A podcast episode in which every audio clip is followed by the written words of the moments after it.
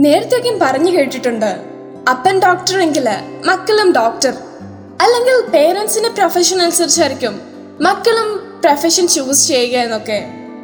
ഇന്ന് കാലം മാറി ചിന്താഗതികളും ഒപ്പം മാറി. എന്നാലും ഇപ്പോഴും പറയുന്ന ഒരു കാര്യമുണ്ട്. കുട്ടിക്ക് അവരുടെ പേരൻസിന് സ്വഭാവമാണെന്നൊക്കെ.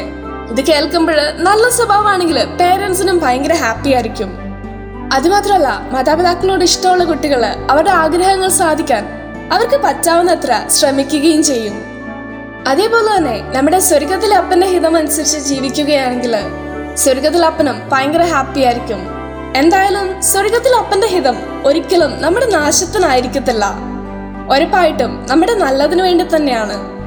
സ്വർഗത്തിൽ അപ്പന്റെ ഹിതം അവിടുന്ന് ആഗ്രഹിക്കുന്ന രീതിയിൽ ചെയ്താൽ അത് നമ്മുടെ വിശുദ്ധിക്ക് കാരണമാകും. വിശുദ്ധ കാതറിൻ റെക്സൽ പറയുന്നു. വിശുദ്ധി ഒരു കാര്യത്തിൽ ഉൾക്കൊള്ളുന്നു. ദൈവഹിതം അവിടുന്ന് ആഗ്രഹിക്കുന്നത് പോലെ ചെയ്യുക. കാരണം അവിടുന്ന് അത് ആഗ്രഹിക്കുന്നു.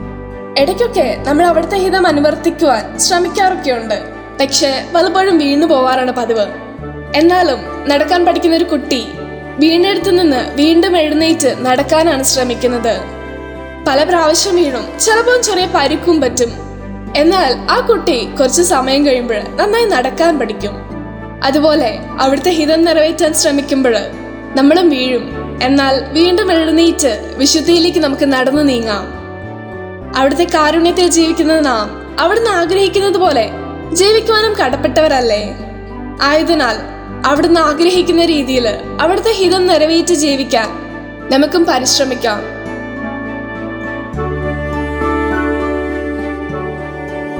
You are listening to Heavenly Voice from Caris Youth.